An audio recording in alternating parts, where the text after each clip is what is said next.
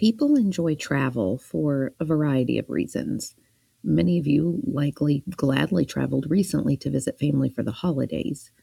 Others travel because of the adventure, new places, new people, new experiences.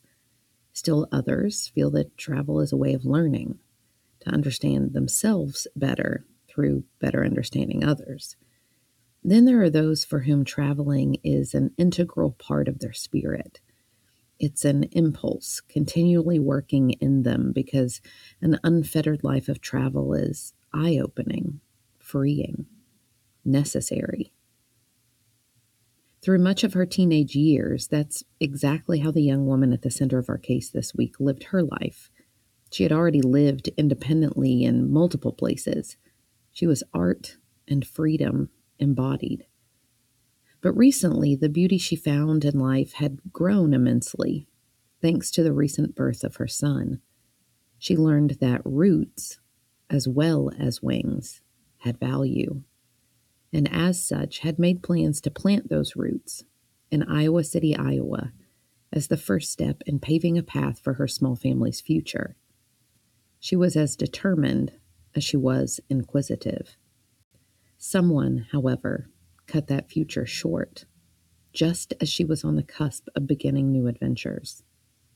Someone had left her for dead. This is the case of Laura Van Wyhe.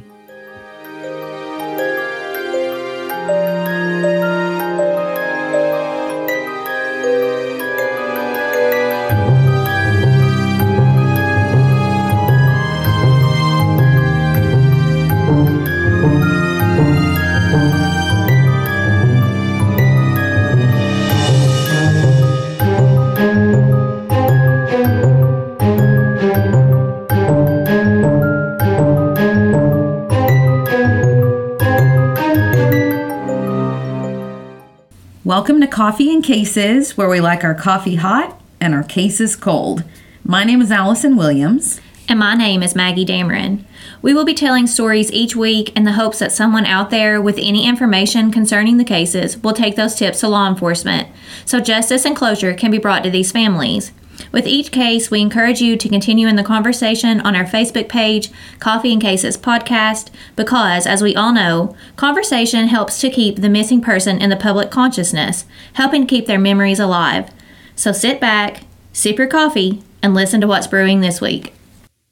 It was October 25th, 1996, and Laura Van Wyhe, who lived with her mother, Leanne Thomas, was frantically running around the home, packing everything she or her 14-month-old son, Samson, may need over the course of the next day or so. Reporter Pilar Melendez for the Daily Beast interviewed Laura's mom, who reported how prepared Laura had wanted to be for the trip, stating, quote, "She was always packing so much stuff and was so nervous to make sure her son had everything he needed. But she was also excited that she was going away for the weekend," end quote. Laura had just turned 21 on October 23rd, so the trip, only 2 days later on the 25th, was almost like a belated birthday celebration for her.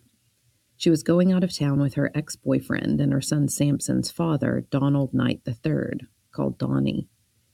While Laura lived in Iowa City, Iowa with her mother, they were headed to the small town of Bonaparte, Iowa, population roughly around 400 people, to the home of Donnie's mother, Rebecca Reynolds Knight, who was running for a seat in the Iowa House of Representatives and had a parade the next morning on October 26th as part of her campaign. While Laura and Donnie had had a turbulent relationship that we'll get into more here in a bit, they were still amiable and, according to some sources, including Donnie, had begun having more serious conversations again about the future. And that might be true, since Laura's mother recalled to Melendez how excited Laura had been. Donnie and his brother Ben showed up to pick up Laura and Samson, and they began the nearly 80-minute drive south to his mother's house. Fast forward to 1:45 a.m. on October 26th.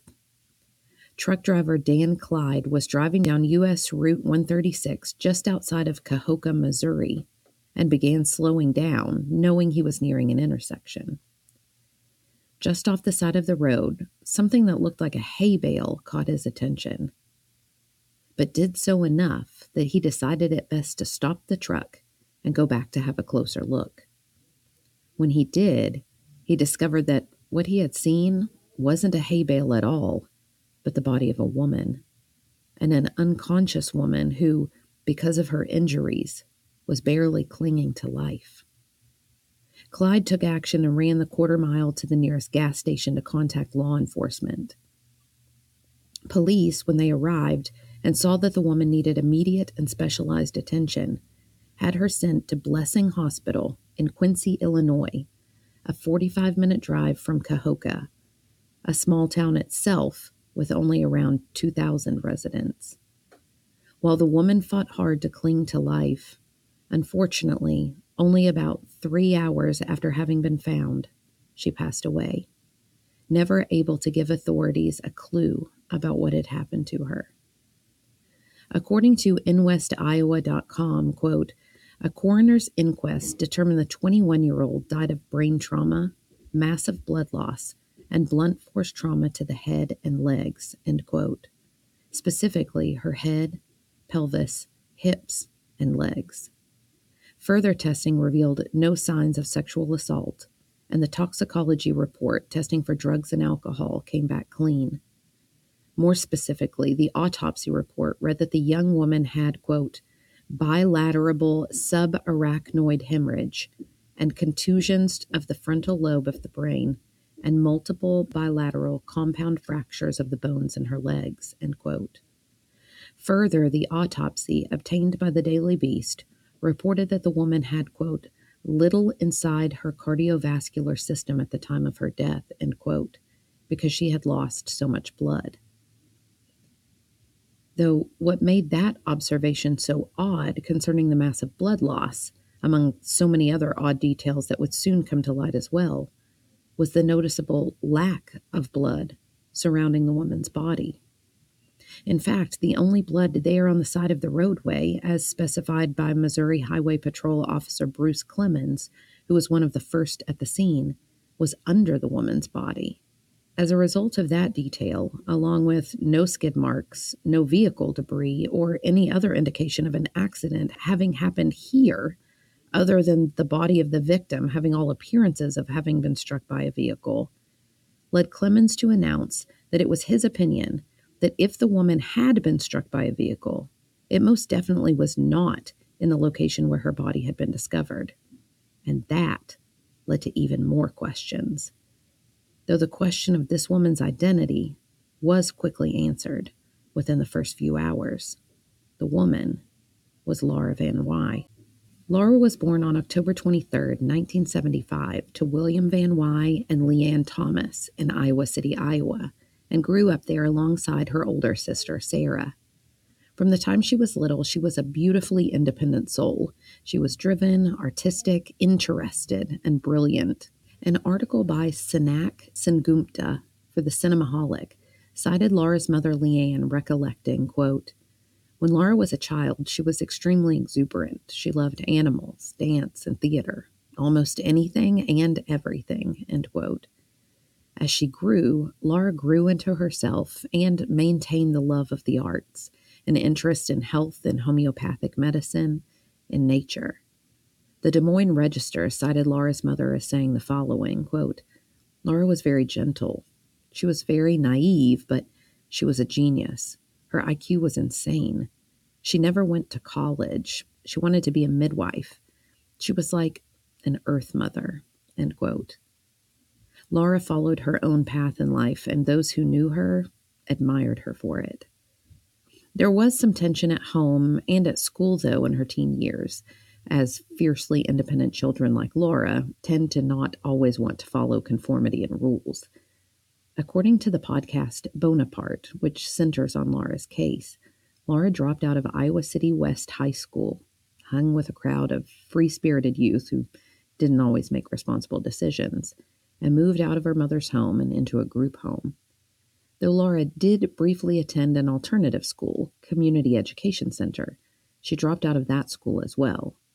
Laura's older sister, Sarah, who had been away at college while these changes happened, moved back to Iowa City to help Laura to get back on the right track and not lose sight of her potential.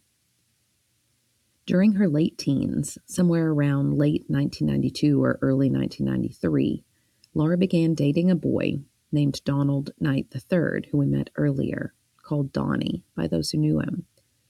Although he was around 5 years older than Laura, friends with many who were in Laura's friend group, and had his own past struggles with substance abuse, perhaps due to the aftermath of physical abuse he suffered as a child. He seemed good for Laura. Donnie was fun to be around, and he and Laura seemed to feed off of one another. Both free spirits, the two ran off to California, where they lived on a small sailboat and sailed up and down the West Coast, before later making their way to Hawaii, where they lived for a bit before coming back home. Like a lot of young couples, their relationship was a bit rocky, continually breaking up and getting back together. Despite the lack of stability in the relationship, when Laura found out that Donnie had gotten her pregnant, she was ready for the responsibility of being a mom. She gave birth to a little boy named Samson in August of 1995 through a home birth in the duplex she shared with Donnie on Grant Street in Iowa City. Laura's mom, Leanne, stated to The Cinemaholic, quote, "She was so over the moon when Samson was born. She was the most devoted mother," end quote.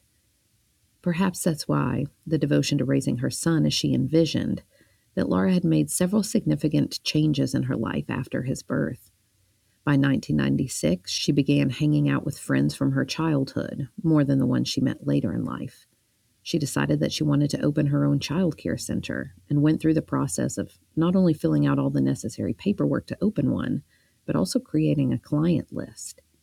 And she broke up with Donnie. An incident that happened in Bozeman, Montana in August 1996 was the final straw. According to the Bonaparte podcast, Laura, Donnie, Samson, who was one, and Donnie's brother Ben decided to take a road trip out west in a van.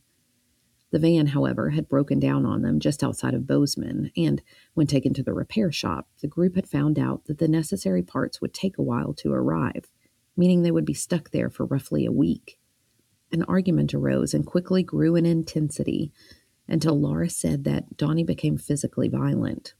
According to the podcast, Donnie later admitted that he and Laura were both mutually violent in arguments, often scratching, pulling hair, and shoving. However, the podcast goes on to say that Laura had had enough and didn't want her son to grow up thinking that physical violence was acceptable, so she had ended the relationship. Despite their breakup, Laura and Donnie continued to work on their relationship and to keep it amicable for Samson's sake. They were in regular contact and saw each other often. There were even some rumors that they were talking about giving their relationship one more chance. With that in mind, Donnie had invited Laura and Samson to go to Bonaparte, Iowa, where he grew up, for a party. As I mentioned in the introduction to this episode, it was a common belief that the party was a belated celebration of Laura's 21st birthday.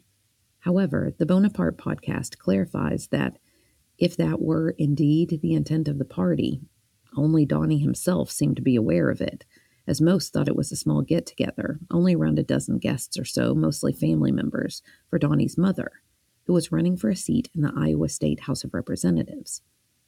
Regardless of the reason, Laura had been excited to attend and had bundled into the car with Samson, alongside Donnie and Donnie's brother Ben.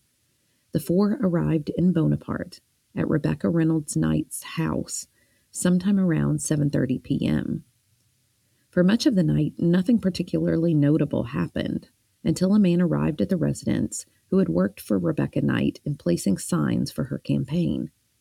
Whoever this individual was, he's not been named in the research, Laura believed he was the individual who had sexually assaulted a friend of hers, and Laura publicly accused him of doing so at the party. Whether he did assault a friend or if this were a case of mistaken identity is unknown. After the confrontation, however, the man left the party.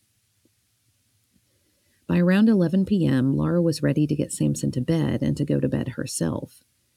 We do not have concrete answers as to why Laura and Samson didn't stay at Donnie's mother's house, nor stay in Bonaparte, since the plan was to attend a parade in Bonaparte early the next morning. According to the Bonaparte podcast, Donnie stated that there hadn't been an extra bedroom at his mother's house, and that was the reason Laura and Samson had left. However, he's the only one to have given this reason, from my understanding. Instead of staying in Bonaparte, Laura and Samson went home with Donnie's sister, Sarah Bergman, and Sarah's husband, Tony, who lived in Cahokia, Missouri, a 25-minute drive south of Bonaparte.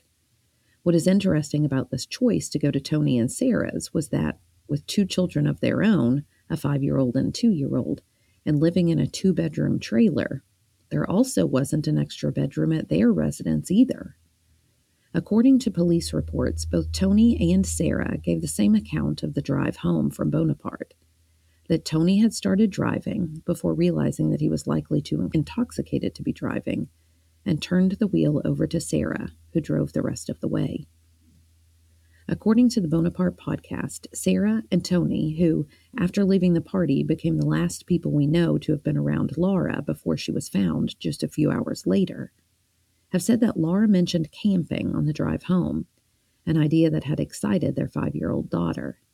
So the plan was hatched to build a tent of sheets and pillows in the Bergman's living room, in which Laura, Samson, and their oldest daughter would, quote-unquote, camp out for the night.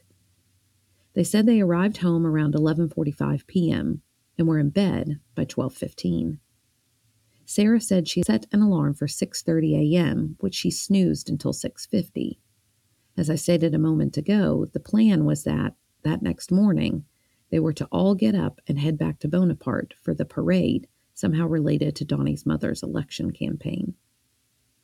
However, when Sarah walked into the living room the next morning, she said she saw her daughter, saw Samson, who was naked with a wet diaper on the ground near him, but no sign of Laura. As time passed and Laura didn't show back up, Sarah stated that she and Tony began looking for her. Since the Bonaparte podcast was the only source in which I was able to hear a timeline of Sarah and Tony's actions in looking for Laura, I'll summarize their findings here. According to the podcast, Tony noticed that his black jacket and his pocket knife, usually kept on a shelf by the door, were both missing. They say Tony first went to the nearest gas station, the same one which the truck driver had gone to use the phone to call police after finding Laura. But Tony didn't see Laura there. Tony then went to his parents' home. The trailer in which Tony and Sarah lived was on Tony's parents' property, and Tony and Sarah's trailer had no phone of its own. That's why Tony went to his parents, to use their phone. He had heard something on the radio about a body having been found nearby, so he used their phone to make several phone calls. He called dispatch to ask about the body and to give a description of the missing Laura. However, the descriptions didn't match. The podcast explains that dispatch didn't have a correct description. He called his mother-in-law, Rebecca Knight, to let her know that Sarah would be driving to Bonaparte with the children and that he would be staying in Cahokia to look for Laura. A bit later, Tony went to the police station with a picture of Laura to try to get more answers. While there, according to the podcast, he was able to see a more detailed description of the scene the truck driver had come upon that morning, and saw the detail of the black satin jacket, and knew immediately that it was his. Tony then called Sarah to tell her to give Donnie the news, before sitting down with police to go over details from the previous night. Afterward, Sarah returned home, and she and Tony went to Quincy, Illinois to identify the body, while Donnie drove to Iowa City to give Laura's mother, Leanne, the life-altering news that her baby girl had passed. Many have wondered what could have prompted Laura to leave the trailer and to have left Samson behind. Sarah and Tony have reported their belief that Laura left to go buy diapers for Samson. After all, they said, they found him naked with a pee-soaked diaper open next to him. Individuals close to the case have also stated in reports that Laura had inadvertently left her purse and diaper bag in Bonaparte the night before. However, this explanation just doesn't cut it for Laura's family. They argue that had Laura really left to get diapers, she wouldn't have left Samson there without letting Sarah and Tony know she was stepping out, and besides that, Sarah and Tony had a 24-month-old. Samson was 14 months. Surely she would have used a diaper there that was already in the trailer, they argue, and not left on foot in the middle of the night. I have to agree with them and add in another detail. Yes, it is true that it's reported that she had forgotten Samson's diaper bag, which is why, we assume, Sarah and Tony speculate that's the reason why she left, to go get some. But just precisely how was she supposed to do that, since she had also forgotten her purse and money in Bonaparte? When you think about that detail, this explanation simply falls apart. But what makes this case so confusing are the unexplainable details about the scene where Laura was found. I'm hesitant to say crime scene, since if we believe Clemens, there are more than one. Instead, let's discuss the scene of discovery. First, let's start with the clothing Laura was discovered wearing. Despite the temperature only being in the 50s, Laura was found wearing multiple layers of clothing. 2 shirts, a jacket, a bra, underwear, tan pants, and maroon sweatpants, but she was barefoot. Now, I don't know about you, but that last detail alone is enough to give pause. Here was a woman bundled for potential cold weather, but with no shoes on? Where were they? Several reports stated that the sweatpants she was wearing didn't belong to Laura. Where had those come from? Additionally, reports noted that Laura's shirt had grass stains and was soaked in blood, but the jacket she wore over everything else was pristine. The condition of the jacket most definitely didn't match the rest of the scene. What's more, the jacket, emblazoned with Mike Sanders Masonry, West Point, Iowa, was also not Laura's. Even though Laura had been wearing her own green jacket earlier in the evening, when she was found, she was wearing this black satin jacket that belonged to Donnie's brother-in-law, Tony Bergman. If Laura's body had been staged here, it appeared as though the jacket had been put on her after she had sustained her injuries. But why? And why Tony's jacket? How had it gotten here? And as odd, as confusing as all of these details were, they didn't even come close to being as inexplicable as the other items found on and near Laura. Let's start with the items on Laura's person. In the right pocket of the jacket was an open pocket knife. This too belonged to Tony and not to Laura, and it was found in the right pocket while Laura was left-handed. There are some who speculate that this element was staged as well. However, it could be explained away if Tony normally carried the pocket knife in his jacket pocket. But why was the pocket knife open? That's the detail I can't explain, especially since pocket knives, as opposed to something like a switchblade that opens by pressing a button, can't accidentally open. It must be pried open instead. Gripped in her hand when she was found was an upright cup. She had a multicolored animal design baby blanket bundled under the jacket in such a way that first responders had initially believed she was pregnant. She also had a glass baby food jar with colored sand in it and a paper plate with a scoop of baby food or cooked rice on it. Strange. Given the location and state of Laura, particularly since Samson was not found with her, doesn't make sense. If she needed items for Samson, why was he back in the trailer with Sarah and Tony? If Laura intended to leave him behind to get diapers, as Sarah and Tony suggested, why take these items? Additionally, near her body, a bag of clothing containing both clothes for Laura and for Samson was found hanging in a tree. Why take a bag of clothes if she were just going for diapers? Why was the clothing bag hanging in a tree? And if Laura had her own coat, why was she wearing Tony's? Where were her shoes? Why hadn't she borrowed a diaper? And if that isn't why she left, why did she leave? What happened? And finally, if she did take Samson with her, as all of the previous items seemed to indicate, how did he get back to the trailer? Now, there were also other items of note around and near Laura. Beside her was a branch from a cocklebur bush, and its burrs were also on her clothing.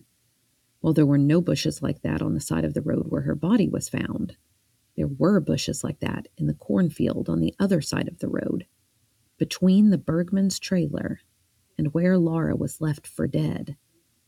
The distance between the two, only a few tenths of a mile. The look of the burrs seemed as though a struggle may have taken place near such a bush.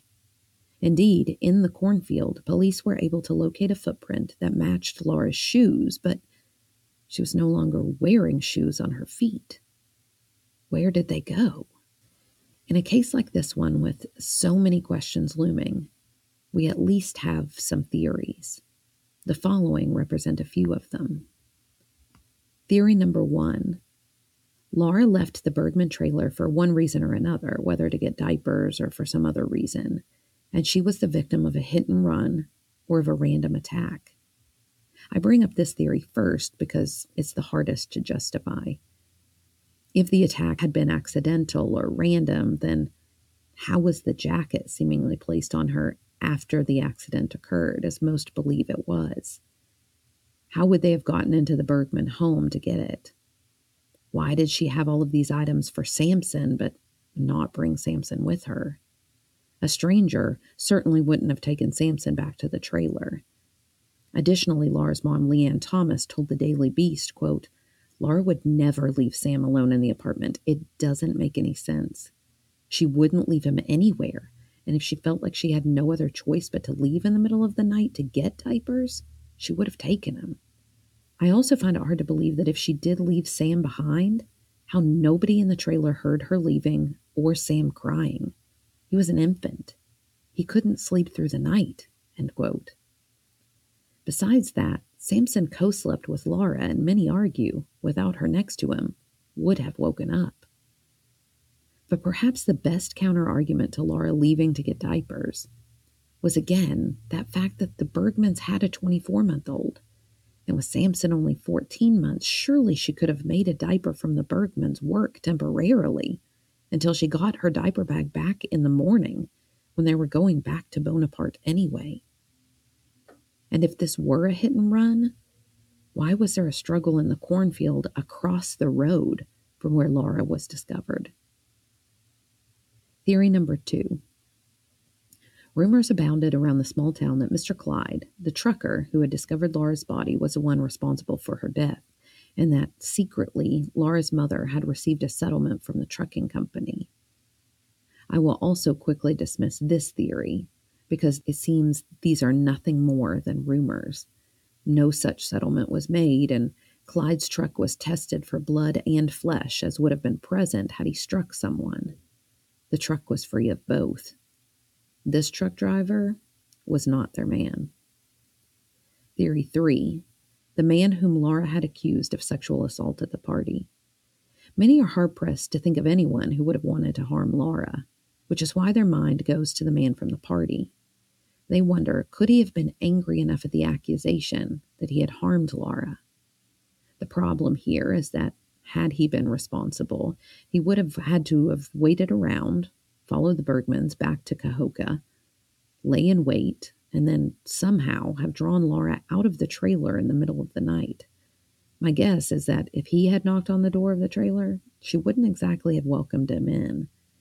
We also have to contend with the fact that he's never been named a person of interest, nor named at all in the research. Finally, had this theory been the scenario that happened, why did Laura have a bag of clothing, a baby blanket, a plate of cooked rice, etc., with her when she was found? Again, my guess would be that a stranger wouldn't go back into the Bergman's trailer multiple times to get items from the home to scatter around to stage a scene. Theory 4. Something related to the Bergmans. Obviously, since Sarah and Tony were the last adults we know who saw Laura, suspicion naturally fell on them. Further, their actions to protect themselves have drawn suspicion. According to an article by Emma McClatchy for Little Village Magazine, quote, "Tony and Sarah Bergman lawyered up, and Trooper Clemens told the Gazette he was, quote, frustrated the couple refused to take lie detector tests. Rachel Smith, sister of Sarah Bergman and Donald Knight, also declined to take the test. The Bergmans rebuffed media interviews, and though investigators did execute a search warrant of their home, the results weren't made public, end quote. Despite the fact that lie detector tests aren't historically the most accurate and are inadmissible in court, when someone refuses to take one, suspicions increase. What's interesting to me is that those who put stock in this theory, they don't point fingers at Tony as the one responsible, but at Sarah.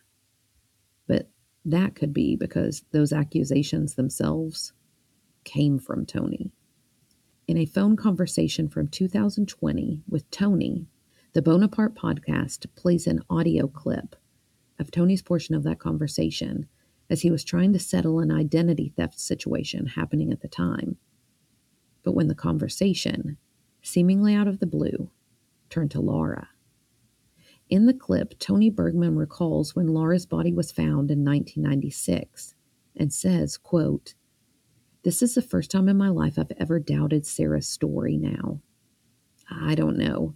I can't prove nothing, but I think," bleeped out name of a person, "might have come down that night because I think he was sleeping with Sarah. And I think Laura got upset and was going to tell me. And that's when whatever happened," end quote. Those who want to believe this theory might question if this man, who was named by Tony, were responsible. Why bring suspicion back to Sarah's home? But they speculate that it could be to draw attention and pin the violence on Tony himself, to get him out of the picture as well. After all, if Tony were responsible, I seriously doubt he would have put his own jacket on Laura as part of the staging, because you wouldn't want to heap suspicion on your own head. To play devil's advocate here, there is zero proof, as Sarah has maintained as well, that she was being unfaithful. I would also assume that the Bergman's vehicle had been analyzed at the time for evidence of having hit Laura. And why the need for all the other items found on or around Laura? If staged, what story could they have been trying to tell? Without a scrap of evidence to support this theory, it is currently nothing more than a vicious rumor set to ruin Sarah's reputation, and given only by a potentially embittered Tony, who also believed that Sarah was behind his identity theft. Theory 5, Donnie. This theory stems from the fact that most deaths occur at the hands of someone we know, and for women, that person is more than likely a current or past partner. Since the two were no longer together, some suspicion has turned on Donnie. Further adding to this theory is that Donnie's only real proof of his alibi comes from immediate family. Donnie's alibi, you see, was that he was at his mother's home in Bonaparte, and that he and two of his brothers had been playing video games all night. Those who put faith in this theory argue that he would have known where the Bergmans live. Laura would have answered the door for him. Laura may potentially have been planning on leaving with him, only for it to turn violent. After all, their fights had gotten physically violent before. And if she had left with Samson, Donnie could have brought him back. Let's play devil's advocate here as well, though. Like the Bergmans, Donnie also has never been named a person of interest. Reporter Emma McClatchy for Little Village Magazine wrote, "In an email to Little Village on behalf of Donald Knight, his wife, Taryn Knight, categorically denied Thomas's claims that Donald was ever physically abusive towards Van Wyhe or threatened her life. Quote, Donald did not kill her. He is actively working with Ann Champion to do whatever he can to solve this," Taryn wrote, noting that there were multiple witnesses to Donald staying at the Bonaparte house the night Van Wyhe was killed, end quote. And she's right. Just because the only corroboration of Donnie's alibi came from family doesn't mean that it isn't true. Theory number 6. This theory is related to a seeming break in the case that came in 2008. A letter was sent to local law enforcement from an inmate saying that he had eyewitness testimony to provide related to Laura Van Wyhe's case. When police arranged a face-to-face meeting with him, he informed them that he saw an argument happening in the spot near where Laura was found. The argument was between two men and a woman. Problematically, the description he gave of the woman didn't match Laura Van Wyhe. Additionally, another person the prisoner identifies as being present, when asked by police, denied anything like the prisoner's description happening. But before we discount it completely, the prisoner did give an interesting detail. He said that one of the men had a cut on his hand and that the blood from the cut had gotten on the woman's shirt. When Laura's clothing had been analyzed on the morning of October 26th, officials had found paint chips embedded in her clothes, as well as hair, fibers, and blood. It just so happened that, when re-examined, after this inmate's account, there was a blood stain on Laura's shirt, consistent with the story the informant had told, and it was a previously unidentified blood stain. Once analyzed, the DNA profile indicated that it had come from a male. With advances in DNA technology, hopefully answers will soon be possible. The DNA evidence was entered into CODIS with no matches. DNA swabs were taken from those close to Laura, like Samson, the man from the party accused of sexual assault, the man rumored to have been having an affair with Sarah, Donnie, and Tony Bergman. None of them matched. It was also recently sent to Parabon, in hopes that a genetic genealogy match could be made, and in that way, find the perpetrator. When those results come back, we might finally be able to gain justice for Laura and for those who love her. Understandably, tests like these take time, and although the DNA was sent to Parabon quite some time ago, we are still waiting on results to the question that will be key to answering all of the others. Who was responsible for Laura's death? Only then can we begin to unravel the whys. Regardless of who is responsible for Laura's death, most agree that the strangeness of the condition in which Laura was found tells us something.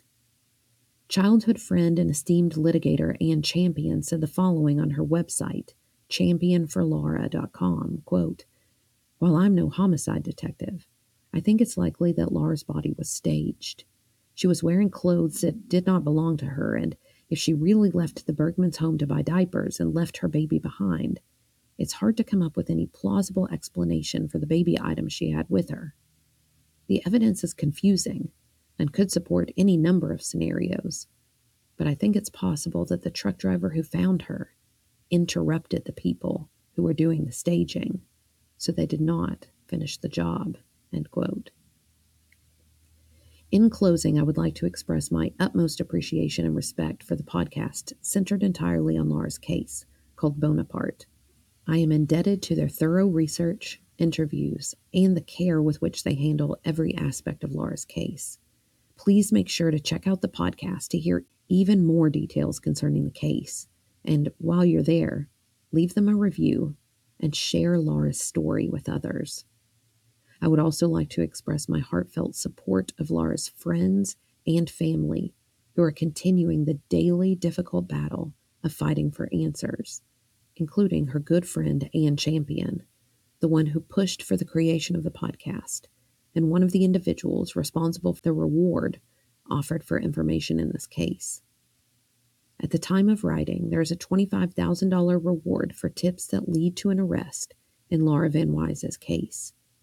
If you would like to submit a tip anonymously, you may call 1-855-SOLVE-25, or you may submit tips electronically at championforlaura.com. Again, please like and join our Facebook page, Coffee and Cases Podcast, to continue the conversation and see images related to this episode. As always, follow us on Twitter at Cases Coffee, on Instagram at Coffee Cases Podcast, or you can always email us suggestions to coffeeandcasespodcast@gmail.com. Please tell your friends about our podcast so more people can be reached to possibly help bring some closure to these families. Don't forget to rate our show and leave us a comment as well. We hope to hear from you soon. Stay together. Stay safe. We'll see you next week.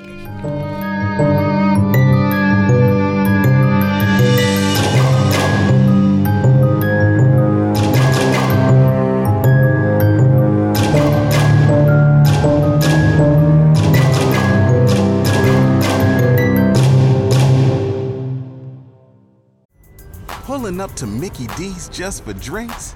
Oh yeah, that's me. Nothing extra, just perfection and a straw. Coming in hot for the coldest cups on the block. Because there are drinks.